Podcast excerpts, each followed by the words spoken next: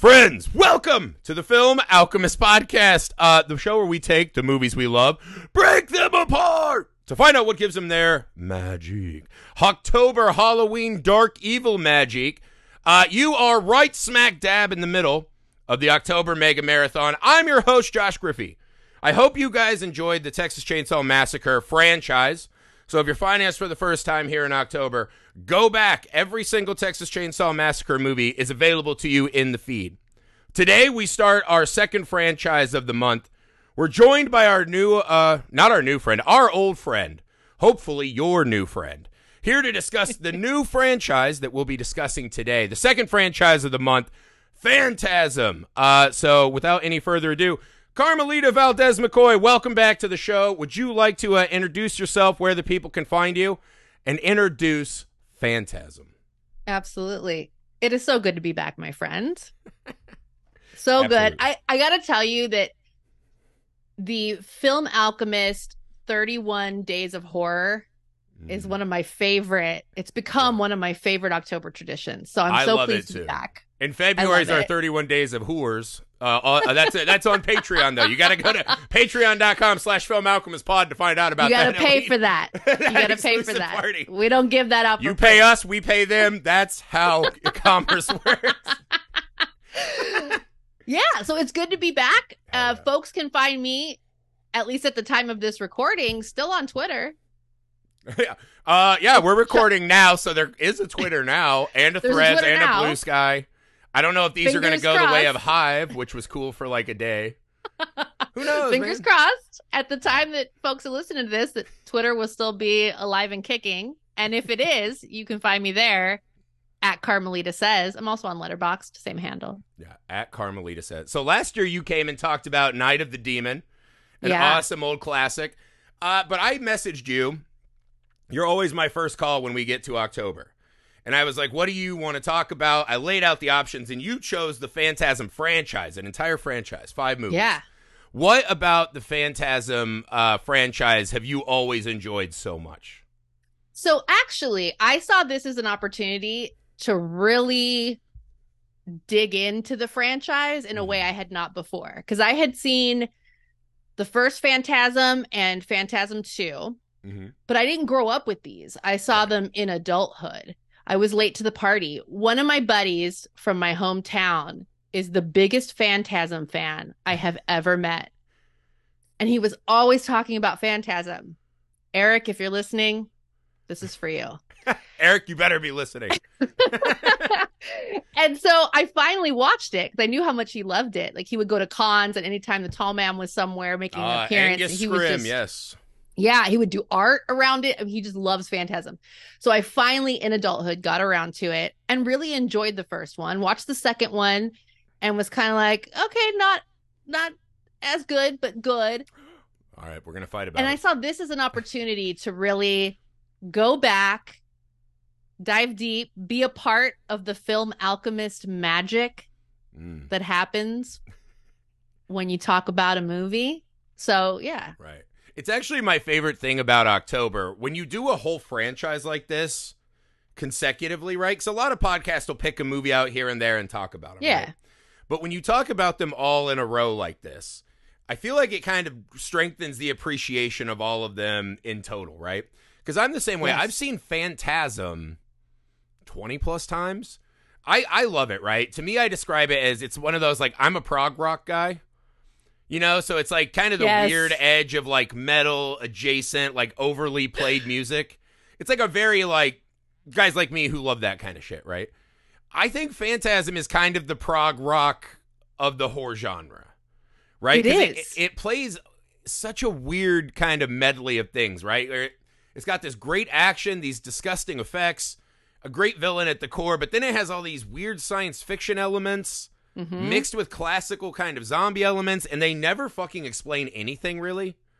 Like as we get start getting further in the series, they start trying to put like a little more color to it, but they never really just like lay it out. Here's exactly what is happening and why. right? Like it's it's such a It's true. bizarre and it just you just have to sit there and be in for the ride. And I was uh, the first time I saw the tall man, I was like, yeah, I'm in for the ride. I will say this movie has one of the great horror movie openings. Probably one, of, probably the most talked about and debated about scenes in the Phantasm franchise is the opening of this movie, I love it. which posits, which I kind of they kind of get away from it later in the series.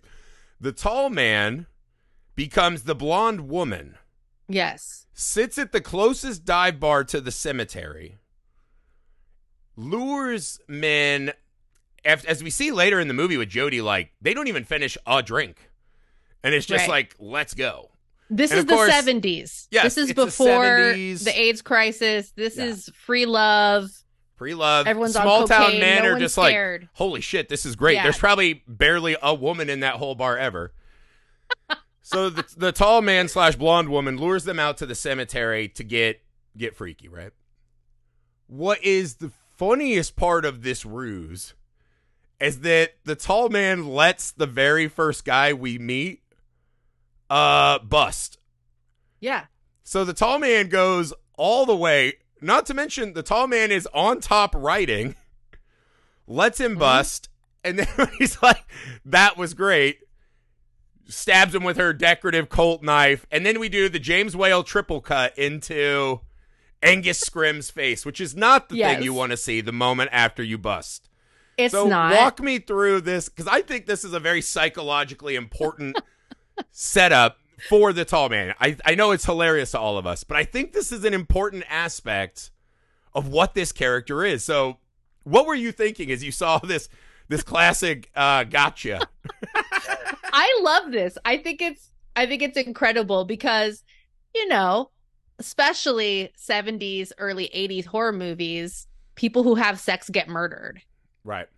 So when you see these two people having sex in the graveyard, you're like, yeah, someone's going to die. One of them, mm-hmm. both of them, someone's dying. Right. And they get all the way through the sex act and I love the way that this is shot, the like the play of the sh- really deep shadows and just like shafts of light over Very the gothic eyes. yeah. Oh yeah, it's very cool. And the score, this eerie ambient prog rock at times, Love psychedelic at times. It's excellent. And so, yeah, dude finishes and He's like already half into his nap. He's like, "Oh, Yeah. that was great." it's like, the tall on. man wanted to wait until this guy was at his most vulnerable. The post-coital, the post-coital Yeah. afterglow. Where he's tired, he's spent and lulled into this false Yeah. sense of like comfort and then goes for the kill. It's funny genius, because really. most of us want to die that way. Not looking at Angus Scrimm, but like right No. in that euphoric mo I mean, the post-coital, like maybe like the next three minutes, you're like, I understand why I remain on this earth every day. Right. You get like a small window there where like you're like, I maybe there is a God. I don't know. like you're, Everything's you're feeling right. great about everything before the world starts crashing back in. Angus Scrimm's face would speed that up for me. Love him as an actor, not as a uh, you know, facilitator of No. horniness. no. The problem is what I think this says about him, because as we see later in the movie, he picks up a five, six hundred pound coffin by himself. Mhm. He has telekinesis with which he can throw people around. Right? He's this interdimensional being that as the franchise goes on, we start layering more and more powers on him. So at the start of the movie, we don't know that the tall man has anything other than shape shifting. So you're like, all right, like maybe that makes sense. The problem is, is by the end of the movie, once we see he has superpowers, we have to sit there and assume that the the, the tall man is not facilitating just getting one more corpse in a cemetery full of generations of corpses. Sure. The, the tall man is seeking something out here. He's this emissary from another world, right? This this canary in the coal mine of fucking absolute bedlam that's going to befall our planet as he steals our corpses to make these little Jawas, right? Servants, which we learn in They're the first one. totally like Jawas. They're exactly Jawas. Uh, we don't know much about them yet. Like that comes later. But there is almost this like this this dire need to be touched by something living. Mm. I think it sets up because I think if you watch the franchise moving forward, if you're watching this with us, if you watch the rest of the franchise, there is a real the tall man kind of yearning for something Yeah, it's a Like, we lonely never know existence. why. It's it's lonely, but right, he lets these guys bang him all the way. Like Jody starts banging him, comes up with the panties in his mouth, right? So he's definitely Yes. go- he's definitely going downtown, right? Mhm. On the tall man, and then the tall man just lets him go. He's like, like what? He was gonna eat out the tall man, and the tall man doesn't throw him in like a Famke Janssen scissor lock and kills him. Lets No. him go. He kind of sits there. He's like unfulfilled and sad.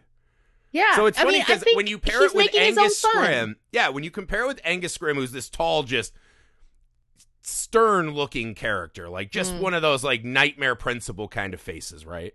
Like total authoritarian, scary-looking guy. And then you mix it with he shrinks down to this beautiful blonde woman with very thick eye makeup choices that change throughout the movie.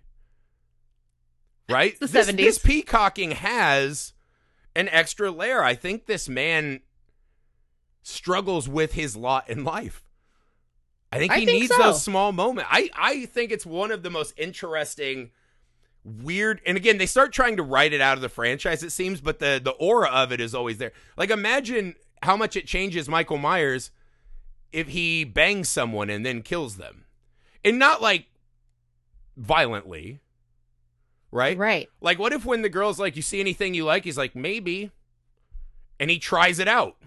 Yeah. And then he's like, "No, I have a bad mission." That changes Michael Myers completely. On every level, that changes who that character is. And so, for the tall man to start the franchise with this bizarre turnaround, I think it. I don't think it's just a weird thing in the script. I think it is important to how you read that character, beyond just the comedy of this alien warlord bringing people to fruition.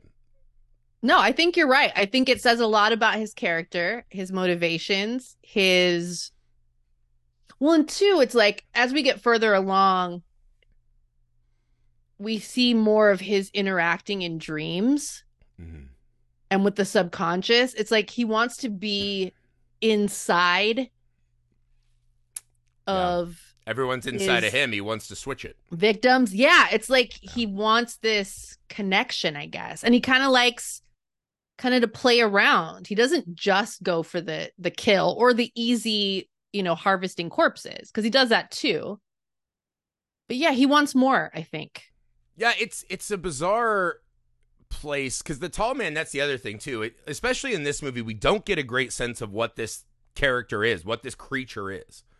All we know is that he can shapeshift, which means there's most likely a true form to him that we'll never see.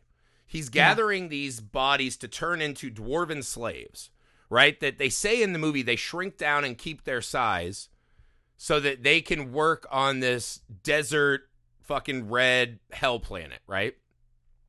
Which we see through a portal. How does that relate with how we see the tall man, right? If the gravity's that enormous, why is the tall man creature fucking damn near seven feet tall? I don't know. right? So what does the real version of this thing look like? Is what you're left asking Yeah. through the movie, and the franchise Absolutely. will, will push further into who and what this character is. But so there, there's an unreliableness to him right away that almost no other horror villain has, right? Almost all of them are pretty surface. What you see is what you get, right? If you go to Freddy, Ghostface, Leatherface, Jason, they're all pretty much exactly who they are. Leatherface, even Freddy Krueger, who has this kind of comical banter now and then, he's still just an angry pedophile, Yes. right? Like, there's not a lot of mystery to why he's doing what he's doing, right? We know why he's still going into children's dreams after he gets revenge on the original Elm Street children. He's a fucking pedophile, Yeah. right? So there's not a lot Yeah. of wishy washiness in these villains, right? Maybe a little Leatherface in the first movie where he's like the scared child version, not the cartoon he becomes. yeah. But I think the tall man existing in this, he has no fucking idea who he is. I think it's fascinating, especially in today's world. This is something we talk about a lot now, right? Is this allowing people to just decide to be who they want to be, or, you know, some people are upset by that. It's kind of funny to rewatch these movies now Mm. and be like, oh shit, man. Like, I feel like I'm more in this headspace in a way that I've never been watching this movie now. Yeah, like society's finally caught up. Yeah. It's finally catching like up to the this tall idea. man is like deciding who do I want to be this tall fucking arch concept of what like a strict hard male is Yeah. or this beautiful lady that can find love and get nuts in cemeteries you know what i mean and he's fucking Yeah. torn he's a fucking slaver from another dimension but he's still torn he doesn't know what to be and i was like Yeah. i kind of love it i, I kind of And think he has the power to be both. and yeah he can be both He- Yeah. and he, can be both. does. He Yes. takes time off from slaving to bang these guys in cemeteries. It would I be mean, it's a easier to use his telekinesis to fucking bring the roof of the bar down and get like 20 new corpses. You know what I mean? The, yeah. The tall man wants want to have that. fun too. he wants to he wants to spend some time, man. He's learning about this place. He's Yes. experiencing.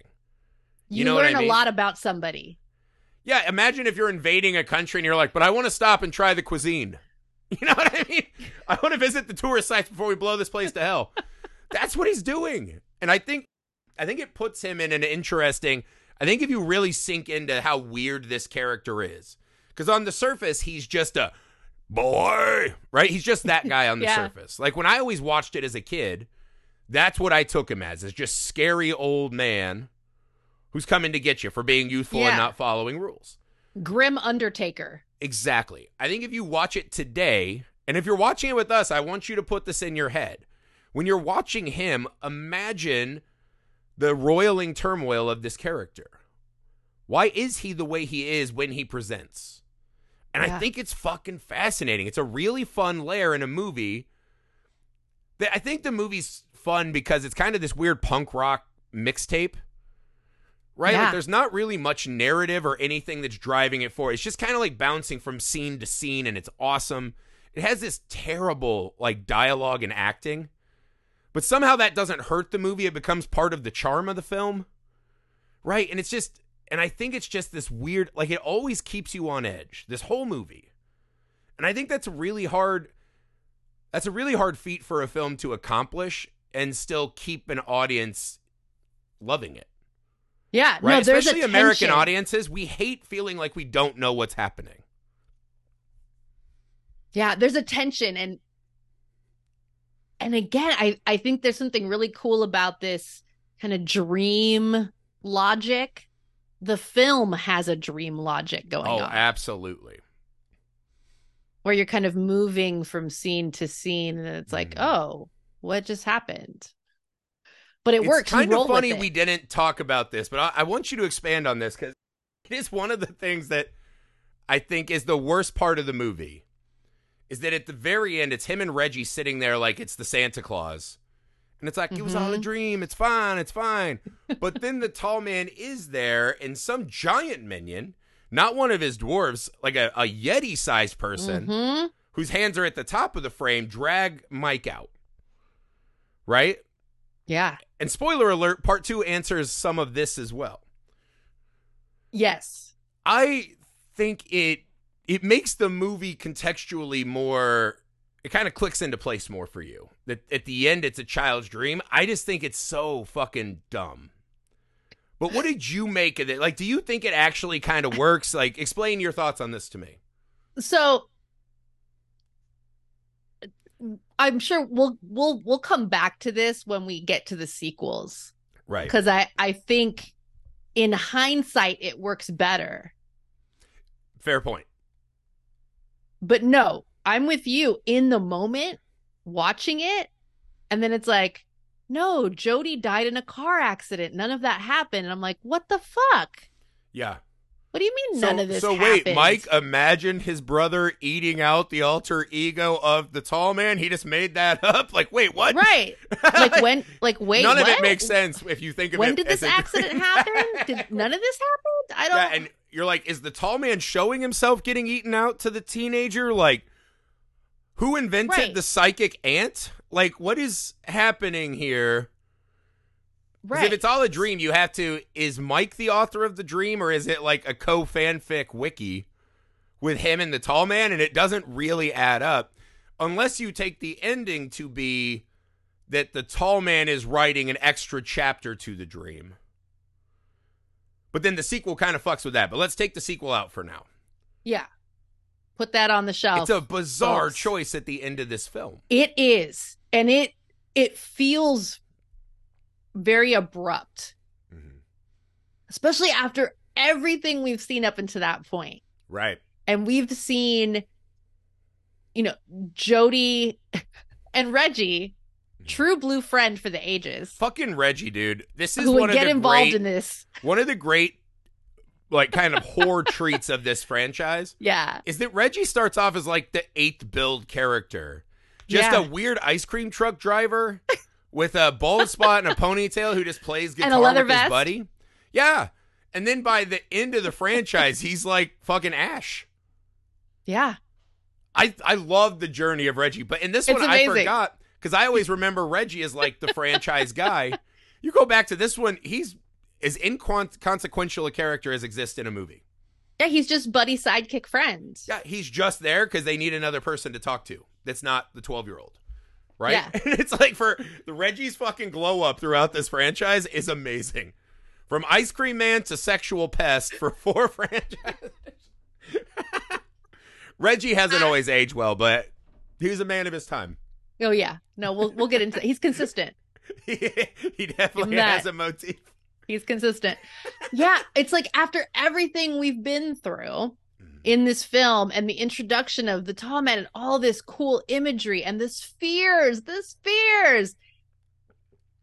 When you get to that point where all of a sudden they they flip it on you and say, "No, none of that happened," and I'm like, I, I, you know, actually, as we're talking about this, it makes me think like it puts you almost in the shoes of Michael. Mhm. Like, what do you mean? What do you what do you mean it's not real? I just experienced this. Yeah. And so I kind of like that aspect of it. Well, a piece of trivia I had read is that Don Coscarelli had this exact dream. That he had a Hmm. dream he was running through a marbled mausoleum and there was like this futuristic machine that was dispensing orbs that were coming out to kill him. And that was the genesis of him writing this movie was that dream. So perhaps because of that he thought making it a child's dream would be interesting. I think narratively it doesn't work for me. But the movie's dreamlike aesthetic, I think, is part of why it's such a cult classic. Yeah. Because this movie finds so many amazing, iconic visual motifs, right? On top of the score is just perfect for this movie. And it, it's just weird. It's it's just this hard to forget movie. And I think you would make the argument, right? Even those of us that like Phantasm, right? When we talk about it five years after the last time we've seen it, we're not talking about Reggie and fucking Jody playing guitar on the front porch. We're not talking about jam them- session. yeah, we're not talking about them trying to suss out the mystery.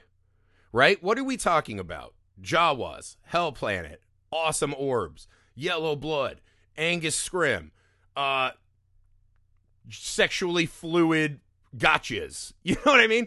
That's what Yeah. we're talking about. The score. So I would I think you could make the argument that even with this ending which is kind of dumb. But when you see him at the end, right? When you see Angus Scrimm in the very last scene go, boy, and he gets grabbed, you're like, all right. It's like an unnecessary extra little drum solo at the end of a like super average song. It's like you haven't earned that, but that's fine. You know what I mean? The rest of the concert was pretty great. But it's so of the time. Yeah. Like if you went to see, I don't know, a 90s band that maybe we'll both remember, like Len, right?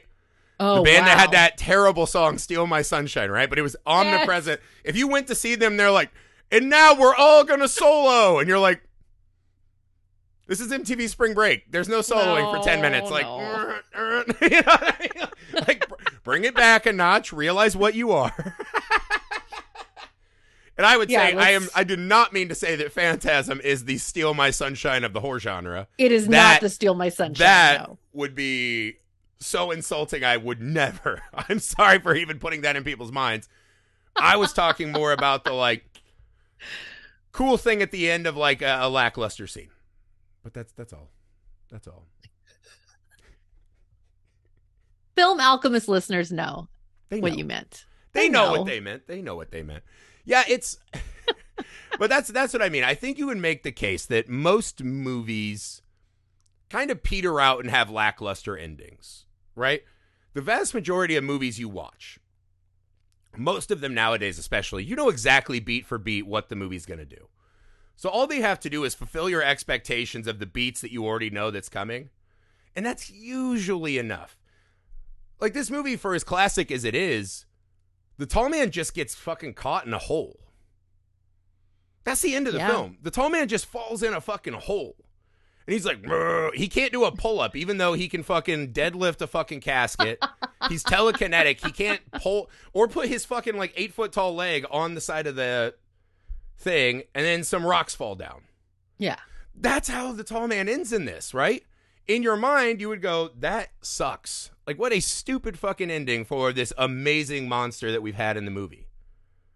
But no one cares. No. No one fucking cares because every I don't time care. he's on screen, it's so powerful. and I think as a horror audience, we're trained to maybe not in 1979 yet, but definitely like our our age when we started watching movies. We're trained to like, oh, he'll be back. yes. So I don't think it even matters, right? Like this this movie is an interesting mix of things that are just verifiably awful. But when it's good, it's so fucking good. You don't even give a shit. The rest of it's just like a, you know, a fucking terrible Uber ride to the stuff we want to see. It's fine. Yeah. The spheres come out. When the fucking spheres come out, it's like, Oh, yeah, I don't care what else happens. dude, the so the spheres have become so iconic. I love it. so fucking iconic, right? The the design, the flying, the blades, the drill, the fact that they the become like juicer. fucking blood hoses. yes. That I mean, if you have that in your movie, that's an automatic three out of five to me, instantly for that one thing. You know what I mean? Like you're already They're most of the way incredible. there. It looks so cool. Incredible, but that that's E- what I mean, Everything right? about it is cool. Yeah. The car chase. yes. We get our first phantasm car chase. They love. I fucking love a Phantasm chases. car chase. they fucking love car chases. Well, and I'm right there with them. Let's go. yeah, And yeah, all of those things. It's like that's enough. It doesn't matter that Jody is kind of wooden and like yeah. a non-character. cannot deliver a line of dialogue. Like who gives a shit? no one cares. Because It's kind of everything around Jody is awesome. Movies. Yeah, well, that's the other thing. When you make the movie have this dreamy aesthetic, there's already so much surrealism involved. Him being a wooden actor almost kind of adds to the surrealism in a weird way, Yeah. right? Because there's never a moment of the film where you sink in and you're like, ah, I'm in a believable world where believable things are happening. So it, it really is kind of this amazing art armor where it doesn't fucking matter. It Everyone doesn't. in this movie can suck except for Angus Grimm. basically. As Although I will say good, the kid who plays Michael is actually really good, yeah, I liked him. For I liked age. Reggie. right? Yeah, I love the the fortune teller's house. what a scene! Why is this Grandma- scene in the movie? I love it. Grandma and granddaughter. I mean, not not the the greatest line deliveries, Right, but it's the ambiance of the room, right? Mhm. The candles, the mirrors. Grandma kind of looks like she's straight out. Of, she's straight out of Dune. Yeah, She's the Bene Gesserit, and she's come to do the Gom Jabbar test Yeah. on Michael. Put your hand in the box. Don't fear. Yeah, and he's like, I'm It's just trying to watch my brother bang. Like, what is all that? It's Dune, but I love Dune. So also, I think it's rad. But that's that that scene is such a perfect exhibit A. When explaining this movie to that scene has no fucking reason to be in this movie. It doesn't Not add really. to the characters. It doesn't move the narrative. We never come back to this fucking fortune teller lady at all. No, but the lesson she taught him to Yes. not fear. He does use that mantra later. I feel like he tries, but is still afraid constantly. Which anyone He is afraid. I would be Yeah. afraid too. It's easier to have your local friendly therapist or psychic tell you what to do than to put it into effect. To actually put it into practice. Yeah, because I think we're all watching the movie and you're like, oh yeah, I'd be fucking afraid. Like big time. All the way. that's the that's the the kind of Faustian bargain this movie makes. Mm-hmm. Is that we have to have scenes in here so it's a movie. But a lot of these scenes aren't going to matter at all. Like again, Jody and Reggie just playing their little song. It doesn't matter at all, but I like it. It's a moment to sit there with these guys and and without their acting abilities to just kind of show this like nice little camaraderie. You know what I mean?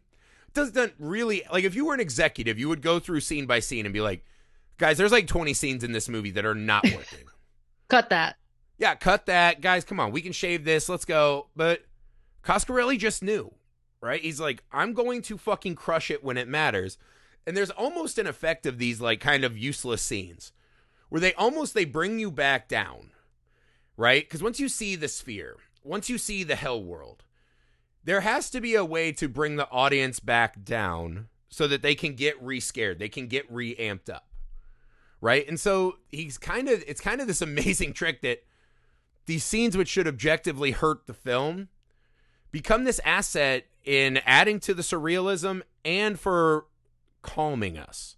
Yeah. Letting our brain and that's the other thing, it's a movie that constantly posits what the fuck is going on. And so those scenes when they start trying to act and we're like, ew, our brains are sitting there processing these questions. Yeah. Right? Our brains are sitting there, why are they stealing corpses? Why does We're the using the downtime. Yeah, why is he banging all these people? Does he fuck chicks as the tall man? Wait, where is that hell world? Why are they here? How do they make these things? Right? We're using these scenes to process all of these fucking giant pieces of fucking uh, evidence that they're presenting us.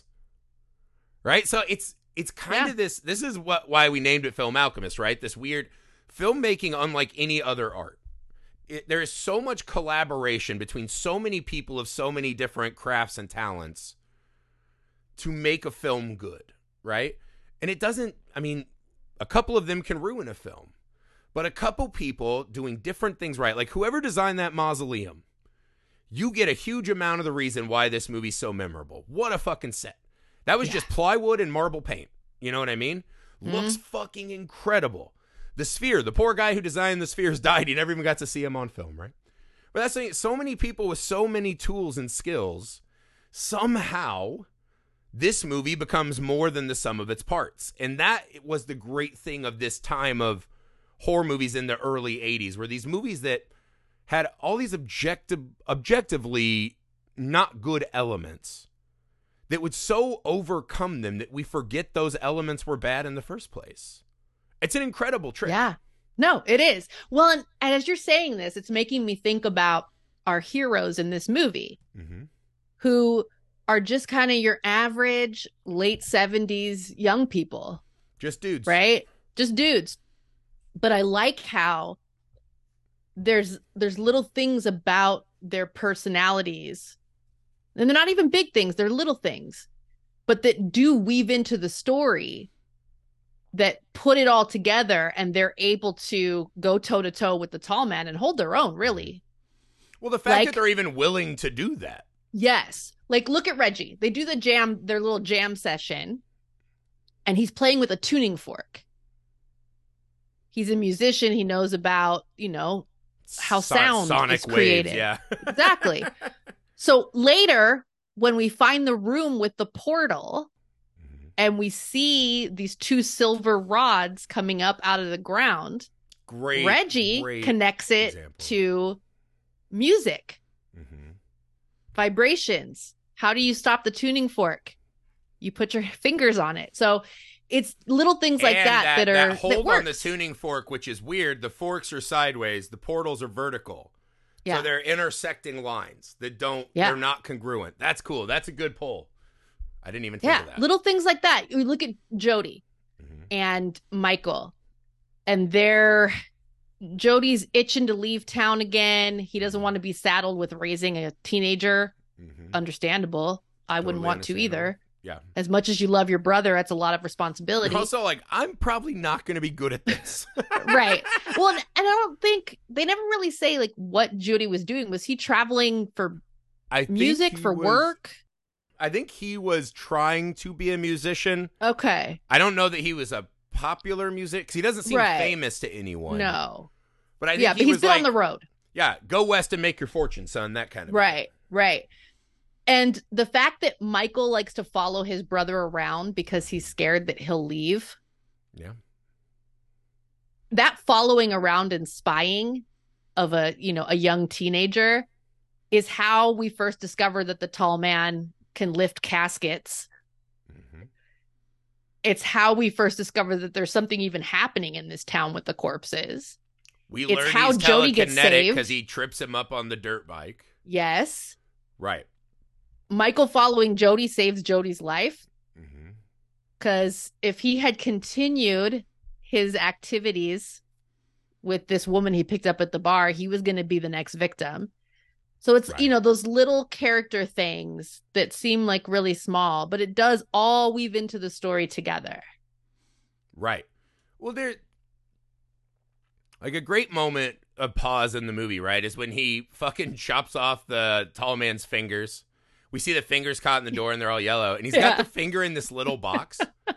and this is kind of a great example of what I'm trying to ta say about the movie. He goes home and Jody's like sleeping on, the, or he finds him sleeping on the stairs with a fucking loaded gun. And Jody's just like, come on, dude. And he's like, I've got evidence. All right. He shows him a finger on a box that's still moving, and he just goes, Jesus Christ, it's true. Like he's so nonchalant. Like everyone in the movie takes this. This is an alien presence that he was face to bush with, right? That's stealing our dead people to make an army of slaves for another dimension. He just sees a finger, and instead of going back and be like, oh my God, I almost had sex with an alien. Wait, my parents are slaves in another dimension. He just goes, whoa, Whoa. crazy. Like just totally immediately buys in It's real. to the reality that this 12 year old is pitching him. Like, for not even a second does he debate it. He's just like, well, what are we going to do about this? This is ridiculous. And I just love the immediate. They're so nonchalant about everything. Like, eventually in the car chase scene, right? They're like, no one's driving the car. The fucking creature's fighting him or whatever. It gets impaled. And they're like, that's our friend who died at the start of the movie. And they're just like, whoa. It's that's your friend whose funeral It's you Tommy. came back for. It's Tommy. And now he's a smushed dwarven slave. And like they don't even take more than like a half a second to process that and move on. No. That's that good old Midwestern stick to itiveness. You're like, we just got to get the job done. We don't have time for going. emotions. yeah. But Well, so and I funny because we as too- the audience aren't buying into the movie on that level. Just based on and and then, and maybe this is me judging a book by its cover. Apologies. But I'm just saying, if you look at Reggie and you look at Jody and they do they have their little jam band. Mhm. I mean, these guys are high, right? Especially Reggie registers very high to me throughout this movie. Right? Yeah. He's an ice cream man. That's Yeah. a lonely on the road position. So that might be part of it too. That's true. There's, I think that would freak me out more. Speaking of, as a guy who's been high a lot of times, if I saw my dead best friend shrunken into a dwarven slave in a car that was driving with no driver, I think I would chalk that up more to like than when I was watching like heavy metal movie. You know what I mean? Mhm. Like that's like a movie you watch high and you're like, whoa. I think I'd be like, what the fuck? Like I'd be so panicked. I'd probably have a heart attack Yeah. and drop dead. It it could yes, it could very easily go the other way. That's when, yeah, you fight the high and the high fights you back. You know what I mean? That's what would be happening to me in that moment. Oh goodness. Yeah, it's. That's what I mean. It's bizarre because I feel like if you did a laundry list, like a pros and cons list, you'd be like, this movie sucks, right? Like if I was explaining it to other people, it just doesn't. Like it's such But a it bizarre- works. It's just a fucking great It movie. It just works. and it's it's one of those things when as a podcaster I feel like an idiot. Cause I'm like, why do I do this podcast, right? And you're like, is it to fucking teach people about film? No, not really. Like, should I have something more interesting to say? Or like, maybe. For me, it's more just like talking about movies. That's just something I like. And this is one of those where I get a little frustrated. You're like, I wish I could explain this movie more effectively. Because again, I feel like you would say it's not a good movie, but it's magic. It's pure magic. It is. It is It's magic. pure magic.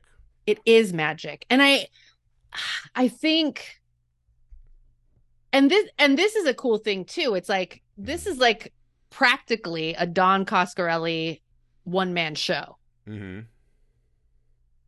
directed, written, cinematography, edited. I mean, he did it all From his own dream. That's right. from his own dream, you know? And so I, I think that might be part of it too, is that he's not taking in a lot of input, Mm-hmm. presumably, from other places. It's like he's just kind of going with this idea and trying to make it happen. A more unified vision. Yeah. Yeah. Or even like when we see the orbs, like going to orb vision.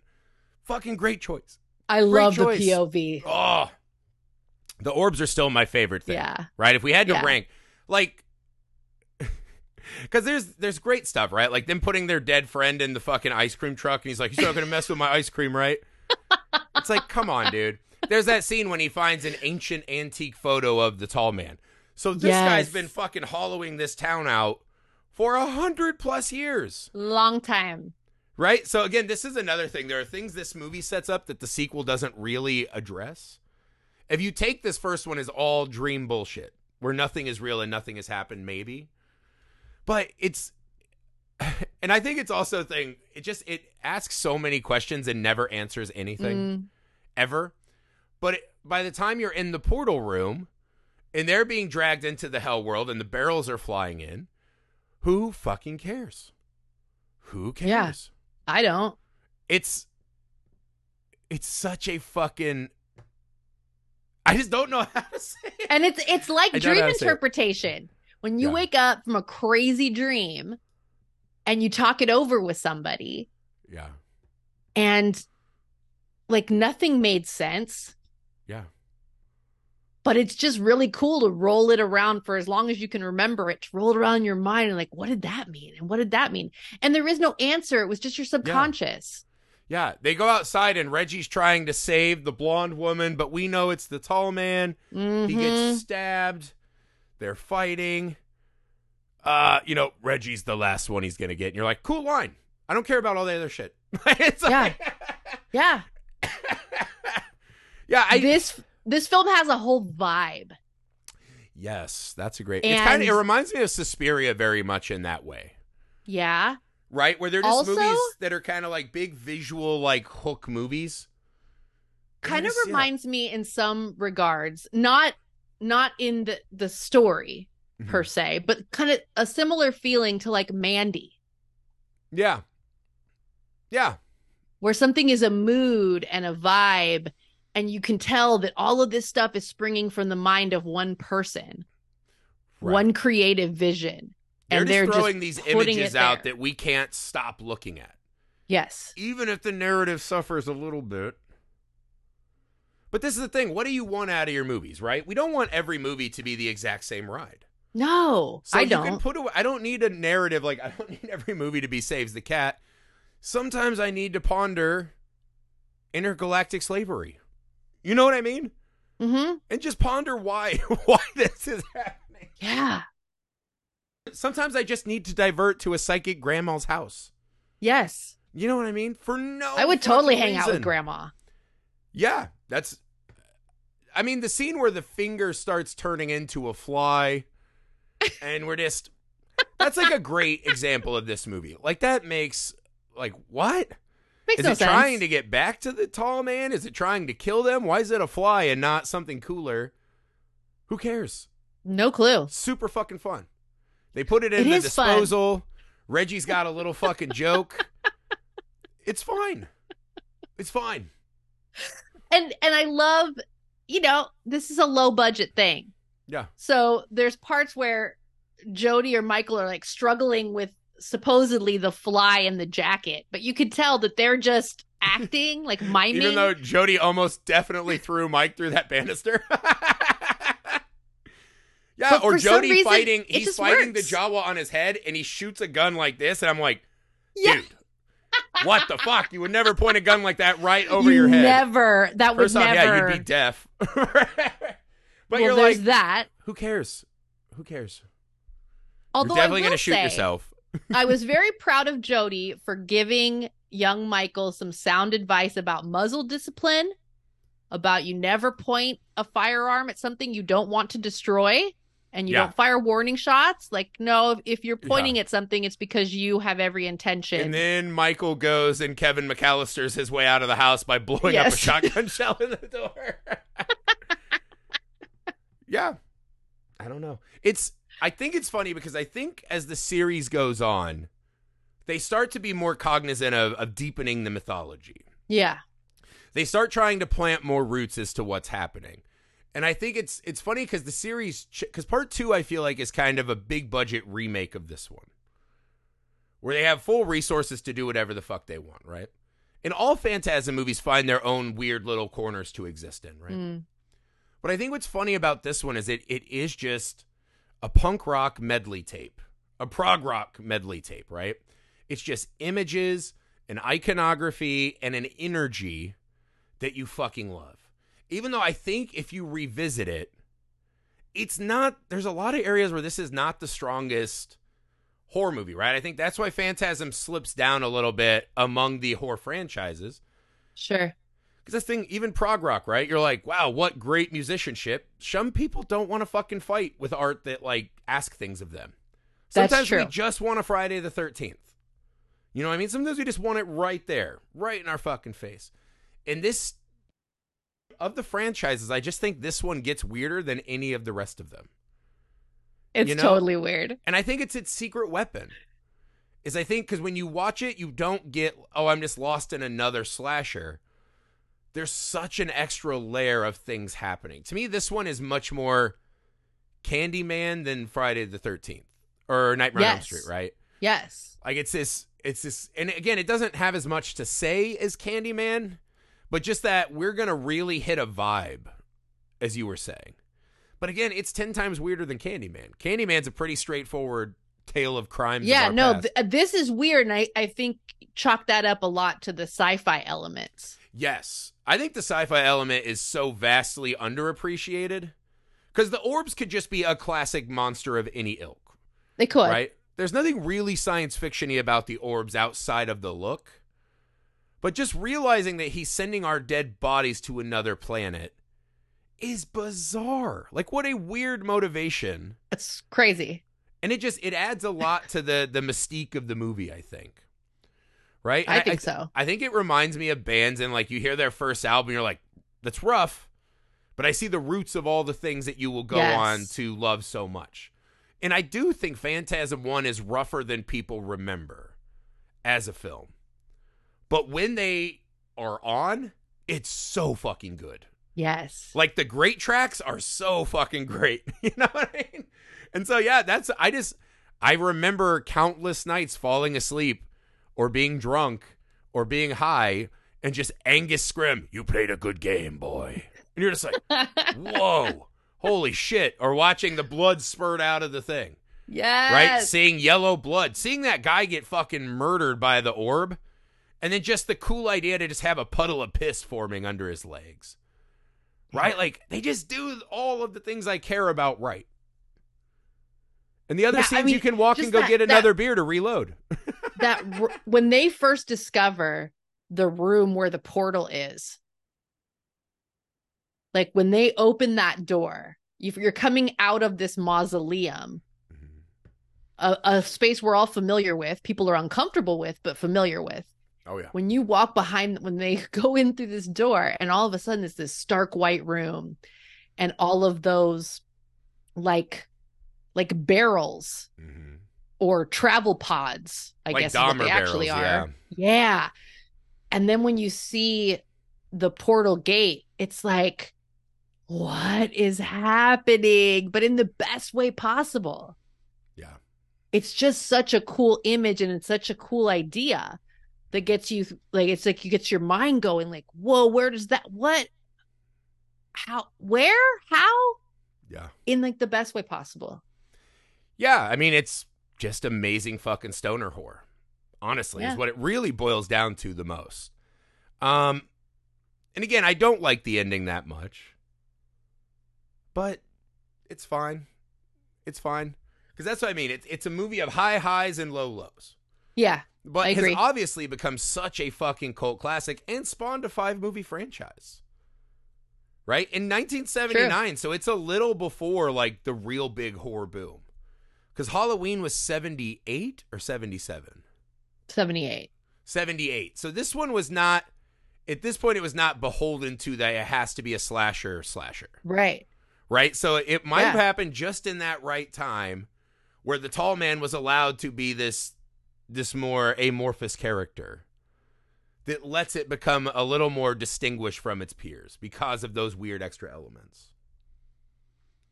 Yeah. Any other thoughts on uh Phantasm before we wrap this up and get to Phantasm 2? I just had so much fun revisiting this Yeah. and and just having that experience.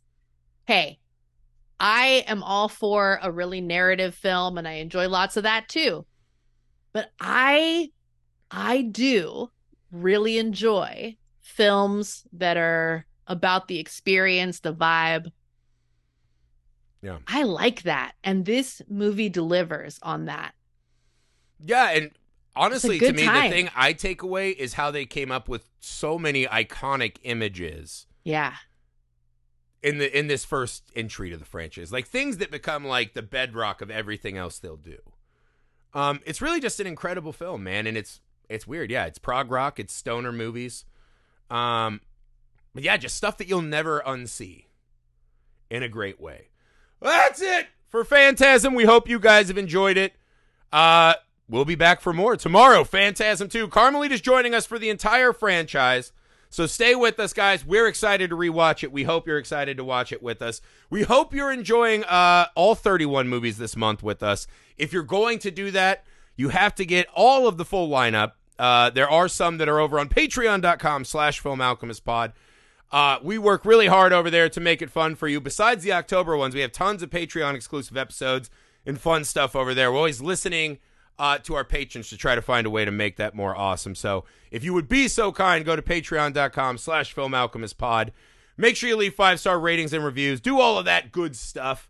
Uh, the YouTube Film Alchemist, all the things. There's a lot of things to say, right? If you run a podcast, there's a lot of extra stuff you have to do. And we're doing all of it. Uh, and now Carmelita's doing that with us too. So thank you for joining us, Carmelita. One more time, tell the people where to find you. Yeah, no, thank you for having me back. And yeah, Film Alchemist listeners can find me on Twitter and Letterboxd, same handle for both, at And- Carmelita Says. And yeah, at Carmelita says, I kind of stepped on that. And in our Patreon community and our Patreon Yeah. Discord. I'm Come not just a sometime guest. I'm not just a devoted listener. I am also a Patreon patron. That's why you're the best. That's why you're the best. All right, guys, we'll see you tomorrow for Phantasm 2.